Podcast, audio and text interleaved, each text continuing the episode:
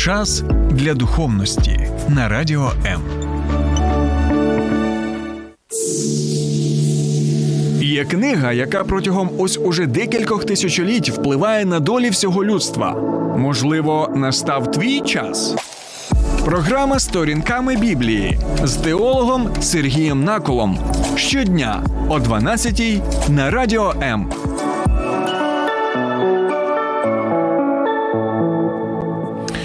Вітаю, друзі! Радий, що ви з нами, що ви долучаєтесь до наших прямих етерів, і також е, під стримом на Фейсбуці, і також на Ютубі на каналі. Ви долучаєтеся до обговорення цих питань, які у нас виникають, так е, і тлумачення текстів святого Писання.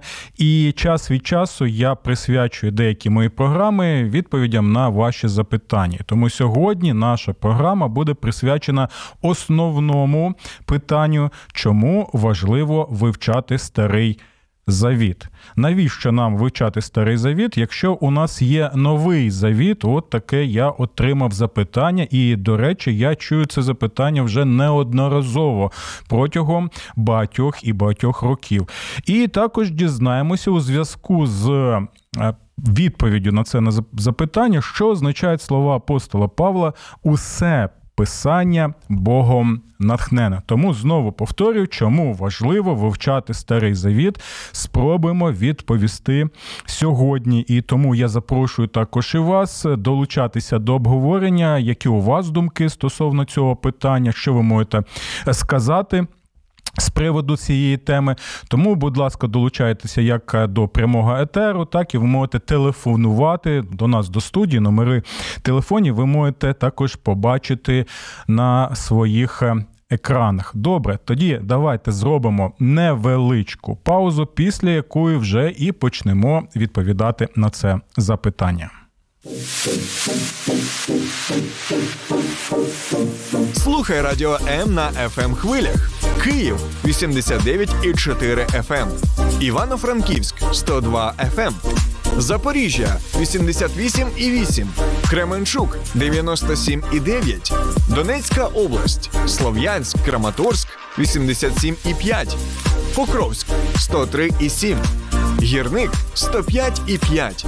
Одеська область. Миколаївка 101,7 FM. Радіо М. Ми тут заради тебе.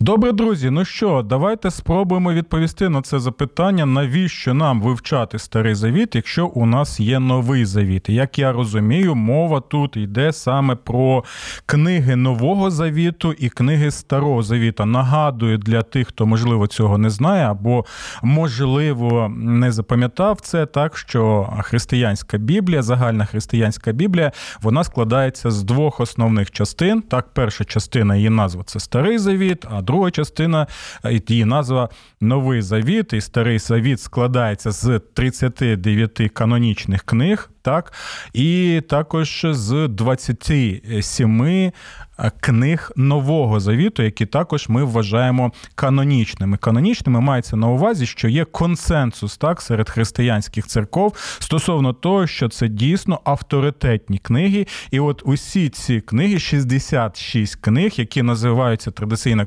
канонічними книгами, з них і складається одна Одна книга, яку ми називаємо Біблія. І, до речі, доволі цікавий момент. Пам'ятаю, як я спілкувався з однією людиною, і вона каже: вірніше пише, що а я я кажу лише те, що є в Біблії, так і от є, коли я щось знайду в Біблії, то я посилаюся саме на Біблію. З одно, на Біблію. З одного боку, це чудово і прекрасно, і це показує те, що людина серйозно ставиться до Біблії, але от така цікавинка саме в тому, що людина посилається на Біблію і каже, що вона е, виключно, виключно каже те, що є в Біблії, але от цікаво, що сама Біблія не називає себе Біблією, так? Тобто ви ніде не знайдете саме ось е, таке самовизначене самовизначення Біблії як Біблія, що з грецької перекладається як е, книги, просто книги, і ви навіть знаєте інше слово бібліотека, тобто зібрання книг. Але це така справа. Так просто цікаво було згадати такий момент. Бо сьогодні ми побачимо так, що загалом, загалом ми е, бачимо, що Біблія називає себе або автори Біблії називають її як писання графи, або священне писання, або святе писання, хагія графа, те, що ми можемо сьогодні побачити саме в другому листі до Тимофія. Так і загалом, коли посилаються. На якісь біблійні книги, тому просто кажуть казати писання каже, або святе писання каже, або в деяких випадках навіть використовується слово яке номос, закон, тобто під законом е, можуть мати на увазі не лише там 10 заповідей, наприклад, так, або постанови закону, які є, але під законом можуть називати так взагалі усе священне писання, або конкретну частину серце священного писання, е, саме Тора, або те, що нам відомо як п'ятикнижжя Мойсеєво. І ще один момент, на який я хотів звернути увагу, що ось ці назви, так, старий завіт і новий завіт, як основні частини так, Біблії, вони є умовними. Так? Я ще раз підкреслюю цей момент, вони є умовними. Бо якщо використовувати саме біблійну термінологію і назву, краще просто називати усе одним священним писанням. Бо, знаєте, виникають деякі непорозуміння, бо люди деякі вважають, що якщо ми живемо в період, який ми називаємо періодом Нового Завіту, тобто після того, як з'явився Господь Ісус Христос на цій землі, так він був страчений, він помер на хресті, його поховали, як ми це е, кажемо в нашому символі віри загальнохристиянському, що він реально буквально тілесно воскрес із мертвих, він вознісся на небеса і зараз зараз він дійсно е, сидить праворуч Бога Отця, і він в день п'ятидесятниці, що надіслав Духа Святого, так як і це було обіцяно. Оце все є те, що ми називаємо саме новим завітом. І у деяких виникає таке запитання, що якщо ми живемо в новому завіті, то це означає, що нам потрібен лише новий завіт, тобто 27 канонічних книг, які з яких складається друга частина писання. Але друзі, е, ми сьогодні побачимо бачимо так, що. Це не зовсім не зовсім так, тому що якщо ти живеш в новому завіті, то у будь-якому випадку і те, що ми називаємо старий завіт, умовно старий завіт, так а от як перша частина Біблії, воно має значення. А знаєте чому? В першу чергу? В першу чергу, тому що книги нового завіту вони просякнуті просякнуті посиланнями на саме те, що ми називаємо Старий Завіт. Сам Господь Ісус Христос був просякнутий саме священними писаннями Старого Завіту. Так е, він як губка водою був просякнутий святим писанням. Він був, знаєте, у нас є такий вислів: о, ця людина це ходяча енциклопедія. Так, от сам Господь Ісус був ходячим писанням. Так, з його вуст лилися саме слова писання, коли він, наприклад.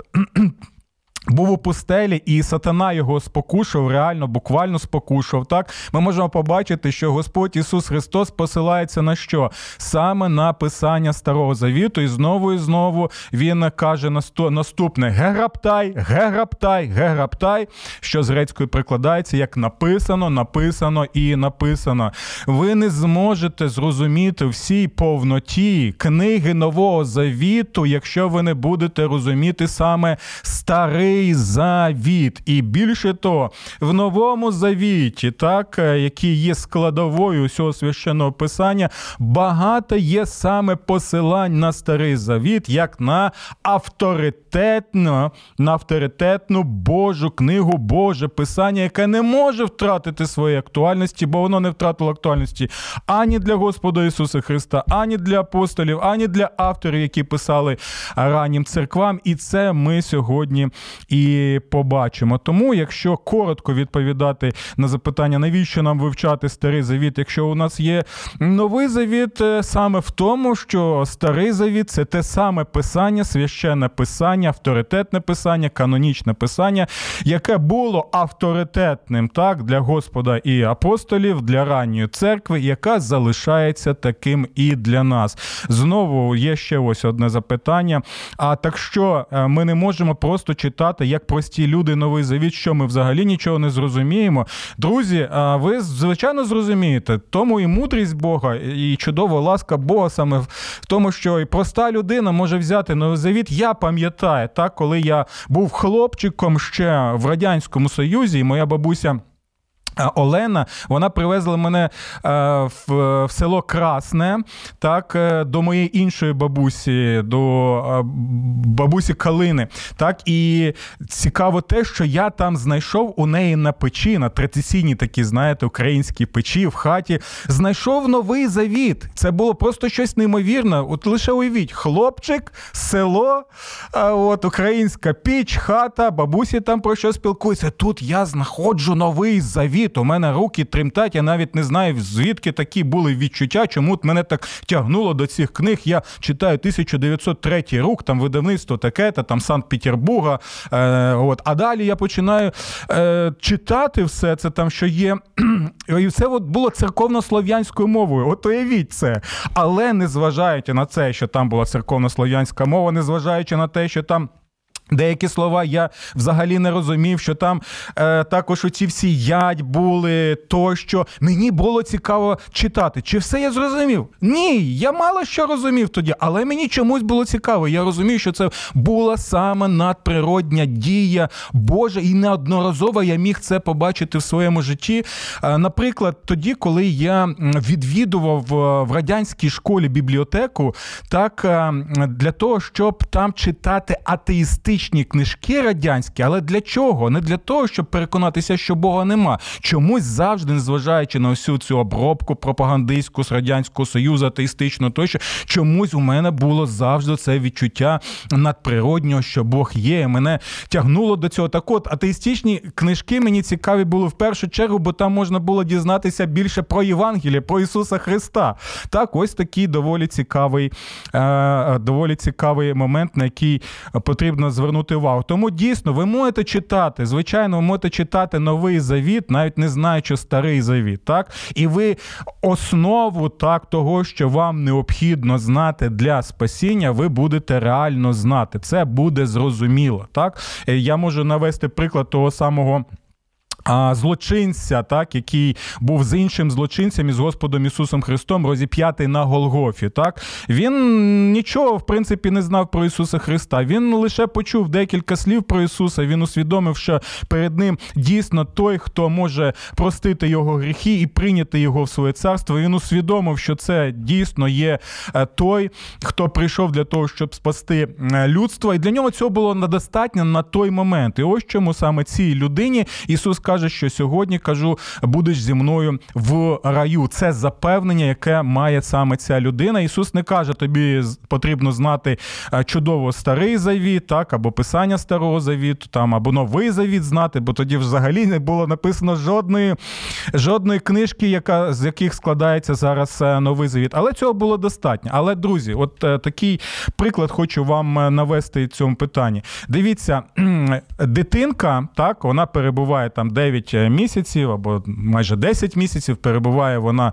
в матусі, так, і далі вона народжується. Тобто, дивіться, вона вже народилася. І можна сказати, все вже є жива дитинка, вона народилася, все, все що потрібно. Але ми усвідомлюємо, що цього недостатньо, так, щоб е, щоб вона далі могла функціонувати як живий організм і як і щоб розвивалася. Що потрібно, які засоби потрібні для фізіологічного зростання, так, психологічного зростання, духовного, все це повинно бути так цілісно.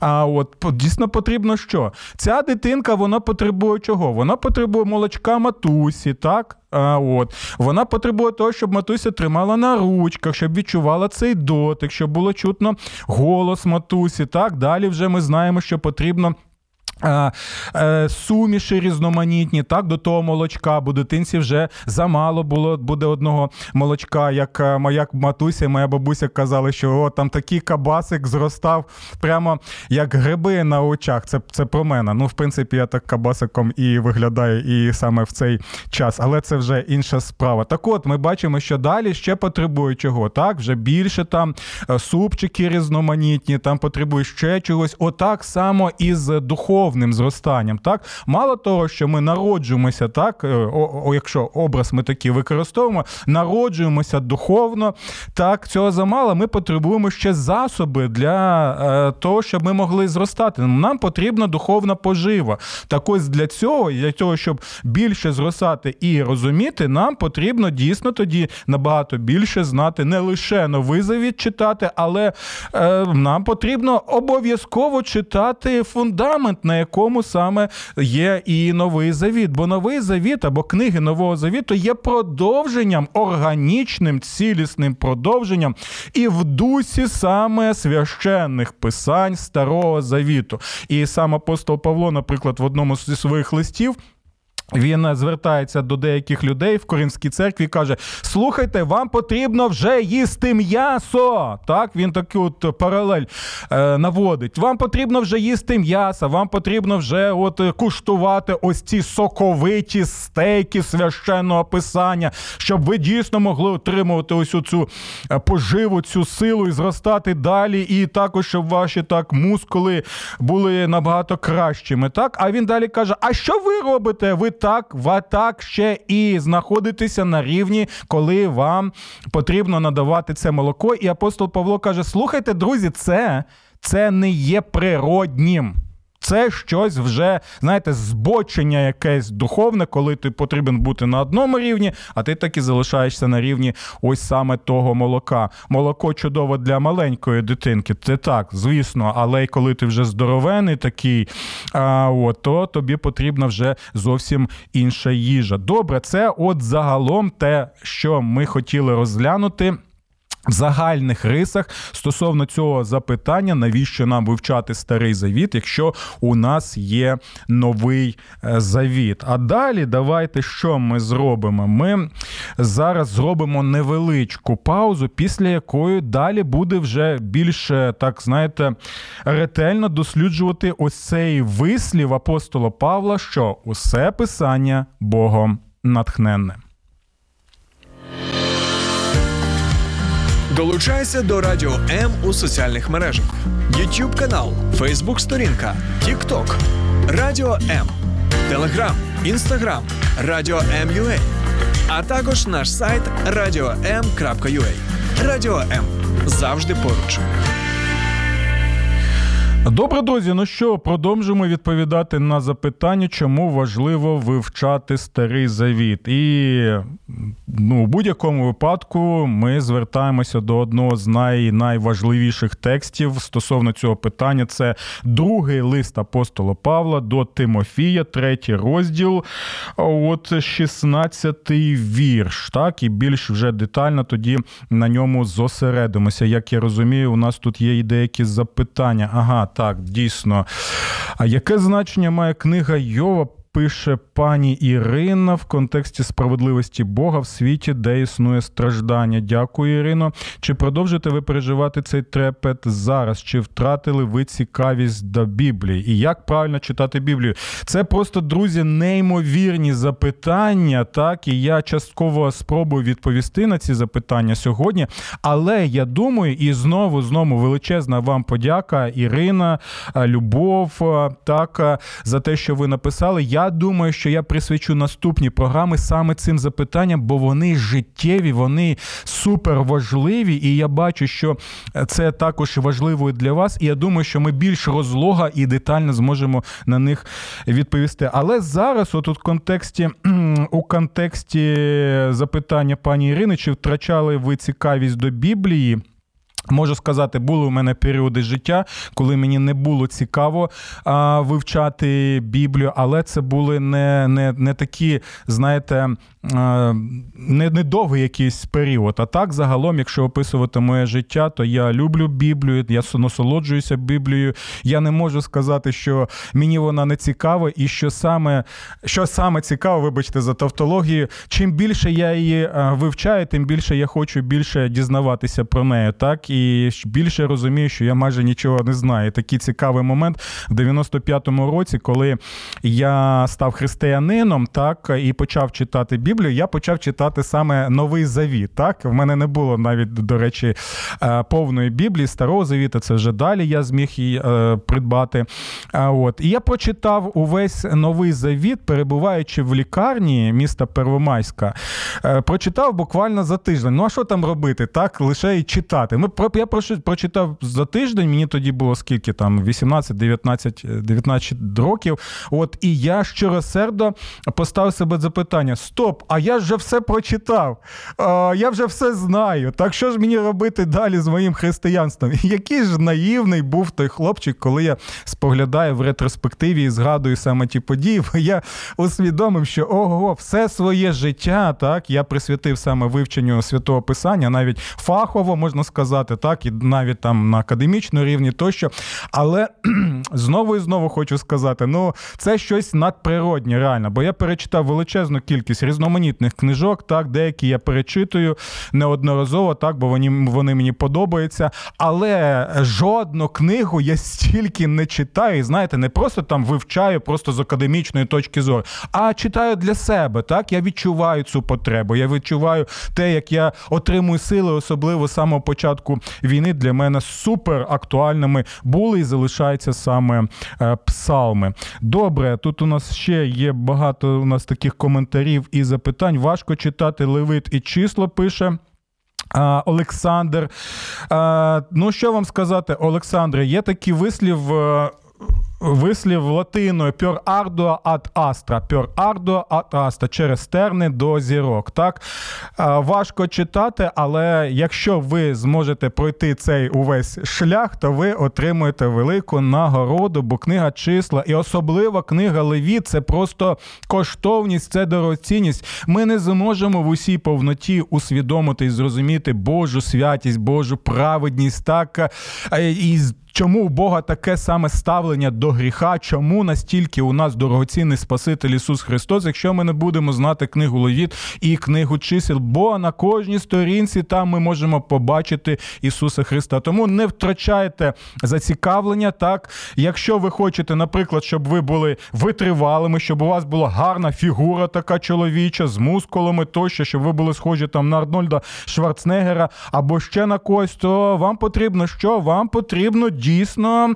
тоді ходити в зал спеціальний, щоб тренування там були, так, щоб у вас був наставник, тренер, який допомагав вам із е, їжею правильною, так, із е, тим, як тренуватися, тощо. І буде результат. Але знаєте, цей вислів англійською мовою no pain, no gain. Нема болі, нема тоді і досягнень. Оце те саме із книгою Левіт і числа.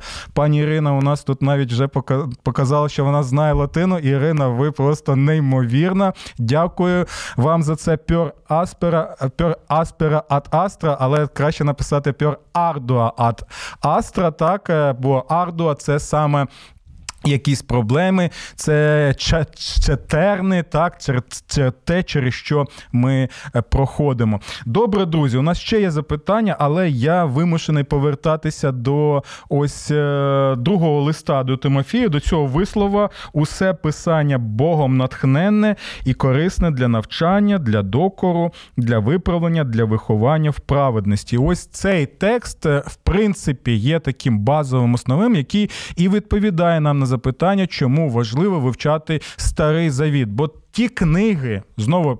Підкреслюю, що вираз старий завіт стосовно книг, так, він є умовним.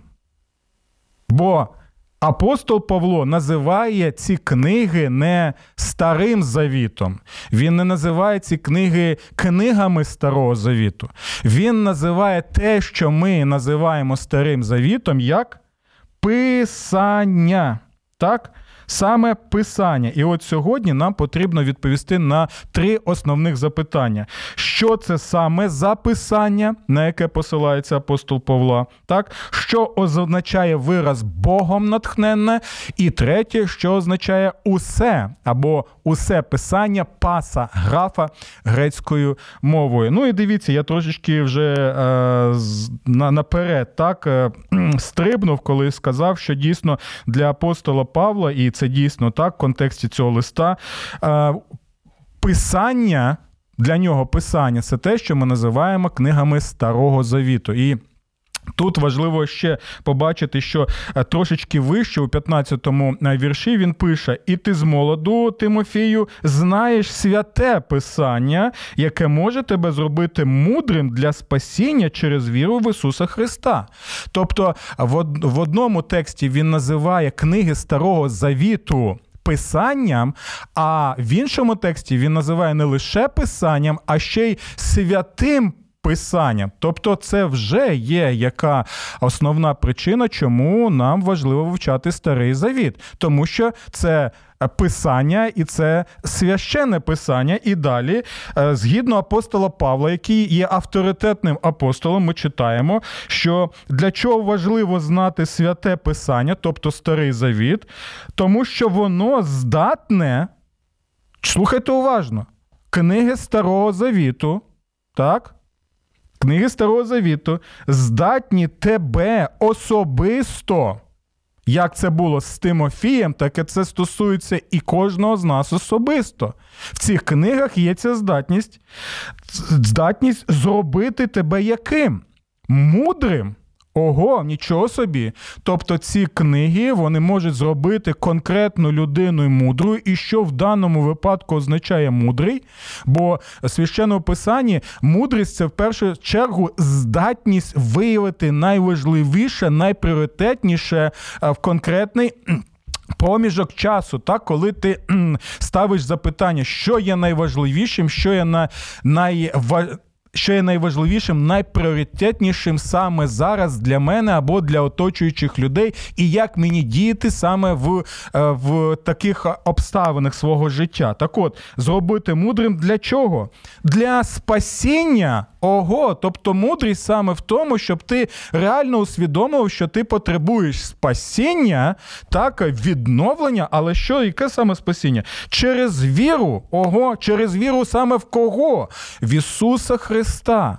Тобто, ви бачите, оце і є основна відповідь, чому нам важливо вивчати старий завіт. Чому? Тому що святе Писання, старий завіт, воно може тебе особисто зробити мудрим для спасіння через віру в Ісуса Христа. І ми це бачимо, що сам Господь Ісус Христос також посилається на книги, які ми називаємо Старим Завітом, саме Писанням. Так неодноразово він саме це робить, і більше того, коли він спілкується з, з представниками такого релігійно-політичного істеблішменту того часу, які вважали себе супердуховними людьми і розумниками. Він каже: вивчайте що? Вивчайте писання, так? Вивчайте або досліджуйте писання. Яке тоді було писання? Писання, звичайно, було ті книги, які ми називаємо саме Старим Завітом, і саме канонічні книги, які ми називаємо книгами Старого Завіту. Адже ви думаєте, з них що?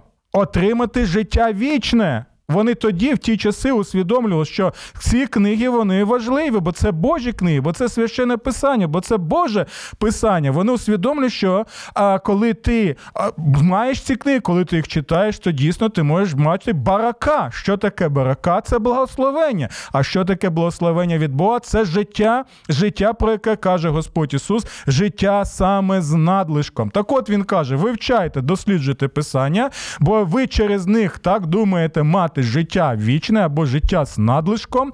Але вони, далі він каже, але вони свідчать про кого? Вони свідчать про мене. Ого!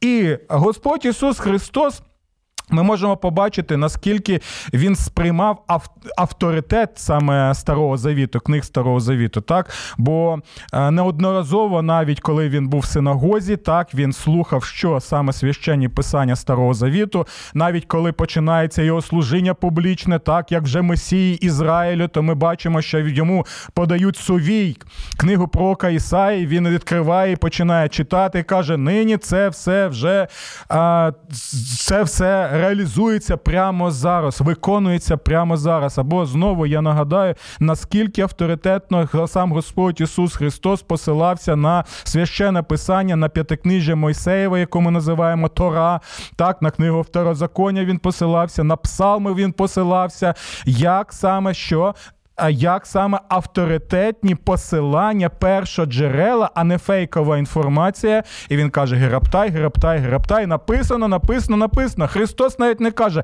А от я так думаю, а мені так вважається, так, а от я так припускаю, або я отримав щось там зараз від Бога, якесь пряме откровення. Ні, для нього авторитет писані, тому щоб е, саме е, сатана міг е, отримати поразку від Господа, він використовує саме духовного меча, який яким було слово Боже. Більше того, якщо ви прочитаєте, наприклад, е, останні розділи Євангелія від Луки, ви побачите, що на шляху до Емаусу Господь спілкується зі своїми учнями так після свого реально буквально тілесного воскресіння з мертвих, і що. Ці учні починають з ним спілкуватися е, спілкуватися стосовно чого? Священих писань, так, книг Старого Завіту. І далі ми можемо побачити наступне, що Христос починає їм пояснювати, Воскреслий Христос після свого Воскресіння в славі починає чомусь посилатися саме на що? На священне писання, на старий завіт. Він залишався для нього і вже в прославленому стані саме авторитетним священним писанням. Він не просто каже, давайте я розповім вам свою свою історію. Більше вам це не потрібно. Ні, він починає з ними досліджувати послідовно три частини священного писання Старого Завіту, які вони були. Це була Тора, п'ятикніжжя Мойсеєва, так, це були Невіїм, книги пророчі, і це була Кетовім, ті книги, які ми називаємо книгами мудрості або книгами поетичними. Так ось ці три розділи, як Господь проходить них, він каже, що усі вони свідчать саме про мене. Усі вони вони розповідають про мене. П'ятикнижжя Моїсеєва в центрі Хто Христос, книги Невіїм в центрі Хто Христос, книги е, Кетовім, так, ті, які ми називаємо мудрості, так, поетичні, вони усі про Христа. Які книги зі священного писання Старого Завіту більше всього Господь використовував і посилався на них? Так, Ті книги, які є, знаєте, найважливішими. Звичайно, всі книги Біблії є важливі, важливими. А ми можемо їх назвати такими, знаєте, своєрідними представницькими книгами, які представляють усі інші книги. Так, як, наприклад, Мойсей представляв увесь ізраїльський народ, там, або е, як, е, наприклад, Авраам представляв своє сімейство тощо. Так ось з п'ятикнижжя Мойсева, це що? Це книга второзаконня. Христос найбільше посилався на неї. Так? Далі з книг Невіїм про пророчих книг, так? на яку він посилався? На книгу пророка Ісаї, яка просякнута чим? Очікуванням саме Христа. І ось чому наскільки е, навіть і в Новому Завіті саме посилань на книгу Ісаї, яка показує, яким саме чином Месія повинен був постраждати, померти і воскреснути на третій день пописання. Псалми Псалми це представницька книга, так, оцього Кетовім, де також з самого початку і до кінця ми можемо відчути це очікування саме Ісуса Христа, і скільки він посилався на цей, на, на цю книгу псалмів, і скільки він а, молився книгою псалмів. Він навіть а, е, на Христі він що? Він а, е, молиться до Батька свого Небесного, саме яким 22-м псалмом, так, псалмом страждань. Боже мій, Боже мій, для чого ти мене залишив? І для того, щоб зрозуміти ці слова, якими він молиться, нам що тоді потрібно зробити? Нам потрібно саме а, від. Е, повертатися до а, псалмів, так, і що робити, і тоді їх читати, щоб відповісти на запитання, що мається там на увазі. Коли апостол Павло в листі до Єфесян або в листі до Колосян, він каже, Слово Христове нехай перебуває у вас рясно. І далі він каже, що це за слово Христове? Псалми, старозавітні псалми. Ого, і це в Новому Завіті. В листі до Єфесян він каже: наповнюйтеся Святим Духом. От нібито ми чаша, і ми повинні як водою наповнюватися рясно Святим Духом. І далі він практично відповідає на запитання, яким саме чином ми наповнюємося Святим Духом. Це якийсь е, емоціональний, це якийсь емоціональний стан, там якийсь е, транс чи що. Ні. Він каже, що що роби, потрібно робити. Ви читайте, співайте псалми, знайте псалми. Так, знову посилається на старий завіт. Це лише такі, знаєте, маленькі, маленькі приклади, які я можу зараз е, вам навести зі священного писання. Тому ось це і є відповідь на запитання, що ж це за писання саме для Господа, для про для, для Господа, для апостолів, для ранньої церкви. Звичайно, це було те, що ми називаємо саме книгами Старого Завіту. Ми називаємо старий старий завіт. Так, ми називаємо у нас такий розподіл е, п'ятикнижжя Мойсеєва. У нас е, далі що там історичні книги, так у нас є пророчі книги і книги або література, мудрості і поетичні так, книги. Але для Господа Ісуса Христа і для апостолів це було просто святе писання, яке складалося з трьох частин, і сам Господь посилається на три частини на три ці частини. До речі, я б хотів би, щоб ми також брали приклад все ж таки з Господа і з апостолів, і так само ставилися до до тих книг, які ми називаємо Старий Що це було для Господа? Знову він посилається на кого? Він посилається на закон або Тора, він посилається на пророків або Невіїм, і він посилається на псалми, так, або на писання. Загалом це кетовім. Сподіваюся, якщо для Господа ха, старий завіт настільки авторитетний, то хто ми такі, щоб не сприймати його авторитетною, що нібито він втратив свою актуальність. Хоча, незважаючи на те, скільки ми маємо посилань в новозавітних е, листах апостольських, так на те, що старий завіт жодним чином не втратив актуальності, і багато є. Посилань саме на тексти священного писання Старого Завіту, які дійсно дієві, і він їх використовує. Але це питання вже будемо розглядати наступного разу. Добре, ми бачимо, що таке писання. Ми відповіли, в принципі, на запитання усе писання, тобто усі три частини так, цього писання: Тора, Невіїм, Китовім. Господь показав це, апостоли це показали. Але що це означає вираз Богом натхнений? Що що ми можемо е, сприймати це? Що це не лише. А авторитетні книги, які написані людьми, тут мається на увазі щось набагато більше. І от зазвичай ми е, розмірковуємо над цими словами Богом натнені, так що е, нібито Бог дмихнув щось в цю книгу. Так, І так, таке тлумачення можливо, як, наприклад, Бог вдихнув життя в Адама, так, коли він був людиною, але ще не був живою людиною, не було ще Духу Божого в нього. Так можна сказати це і про Писання. Але є текст, на який посилається сам Господь Ісус Христос, на книгу Второзаконня, так, де і є пояснення і тлумачення саме цього виразу Богом натхнене, або краще перекласти наступним чином те, що було дмух, видохмутно, я навіть не знаю українською, як це буде, так? Е, те, що виходить з Бога, те, що виходить з вуст Божих. Пам'ятаєте, коли Господь Ісус. Мав боротьбу з дияволом сатаною в пустелі. Він е, посилається на книгу Второзаконня, як на авторитетну, каже, Гераптай написано, і і посилається на що?